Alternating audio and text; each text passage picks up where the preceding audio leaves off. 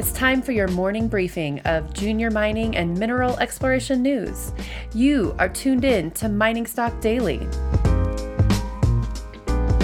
Reporting from the Clear Creek Digital Studios in Denver, Colorado. Here's your host, Trevor Hall. Hey, good morning, everybody. Welcome in to the Mining Stock Daily Morning Briefing. This is Trevor Hall. Today is Wednesday, July 26. The price of gold rose $10 from Monday's afternoon's Globex closing price after shooting up during Eastern Hemisphere trading hours on reports that weakness in China's economy might trigger more money printing there. Price was slammed right after the AM London price fix bounced and then was slammed again right before the COMEX open. After yo-yoing a bit, the price shot up from $1,953 to a high of $1,967 and settled the afternoon trading session at 1966. The only explanation the Mining Stock Journal can offer for the big bounce during the US hours is for those who use COMEX futures to speculate directionally on the gold price believe that tomorrow's Fed funds rate hike will be the last one. Silver rose 35 cents from yesterday, though it trended higher overnight in the trading channel and had a high degree of volatility. Silver closed the afternoon session at $24.85. The mining stocks responded positively to the price action in the metals as the GDX rose 1.5% and by far outperformed all of the broad stock market indices except the SOX. The Mining Stock Journal noted the GDX has now bounced off and up from its 50 day moving average and said that the chart technically looks pretty good. We'll get to the news out of the miners and explorers here in just a moment, but first, a quick word about today's sponsor.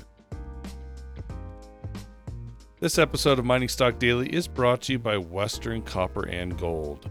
Western Copper and Gold is developing the Casino project in Canada's Yukon Territory. Casino consists of an impressive 11 billion pounds of copper and 21 million ounces of gold in an overall resource. Western Copper and Gold trades on the TSX and the NYSE American with WRN. Be sure to follow the company via their website at westerncopperandgold.com.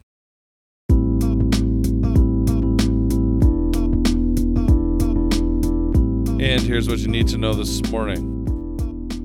Speaking of Yukon, Fireweed Metals has reported their first assays from the 2023 field season at the Macmillan Pass project and says the first 18 holes have successfully confirmed the connection between Boundary Main and Boundary West.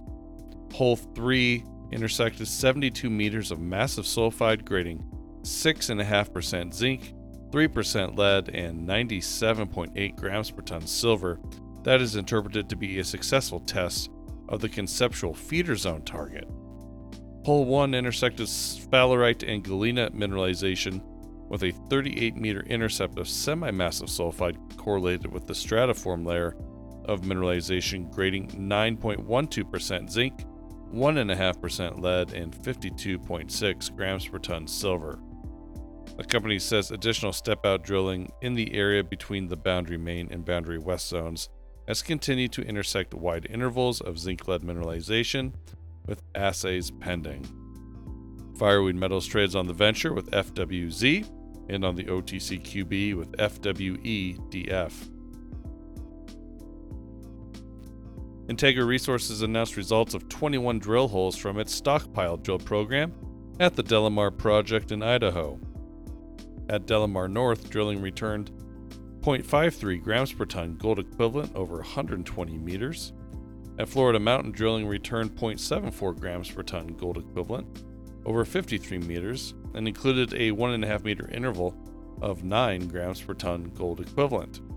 The company has released 176 drill holes of the 321 completed during the 12,500 meter stockpile drill program, which was completed in April.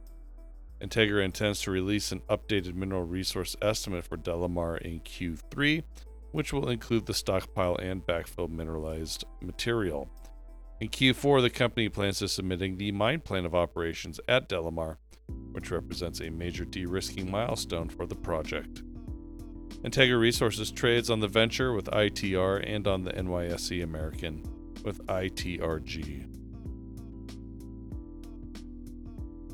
Dakota Gold says it has completed its metallurgical testing validation drill program at the Richmond Hill Gold Project ahead of schedule and under budget. All holes have been logged, sampled, and shipped off for initial assays. A total of 29 drill holes were completed for the program and included a fresh round of assay results reported this morning. Those included 2 grams per ton over 19.8 meters and 2.37 grams per ton gold over 11 meters. Several holes exceeded the thickness and grades of the model, indicating there are untested parts of the system that are open along strike and at greater depth than previously understood. The company says these results have provided new insights into major structures controlling brecciation and gold mineralization. This knowledge has provided new direction for step out drilling in known breccia bodies to the north of the current drilling and for new exploration drilling under the younger sedimentary cover in the Carbonate Camp area. Dakota Gold trades on the NYSE American with the symbol DC. And Adventus Mining and Salazar Resources says the first of two phases of the environmental and social impact assessment consultation activities for the El Domo project is complete. The completion of this phase represents the midway point for the final stage of the ESIA approval process, which started in June.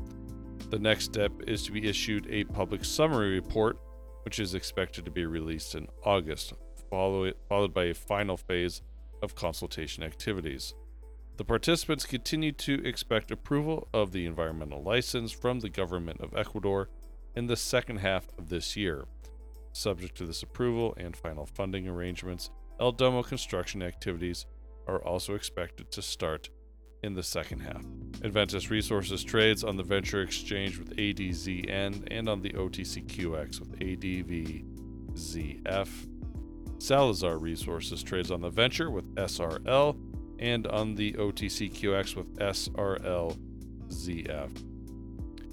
All right, that's a wrap here this morning on Mining Stock Daily and with the morning briefing. We have a very busy day today, so lots of corporate updates will be published throughout the day, so stay tuned.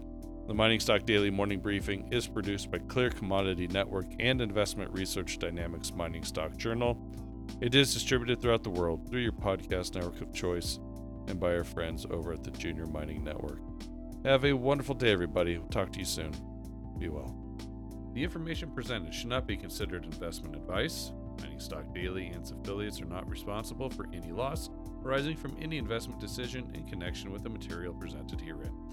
Please do your own research or speak with a licensed financial representative before making any investment decisions.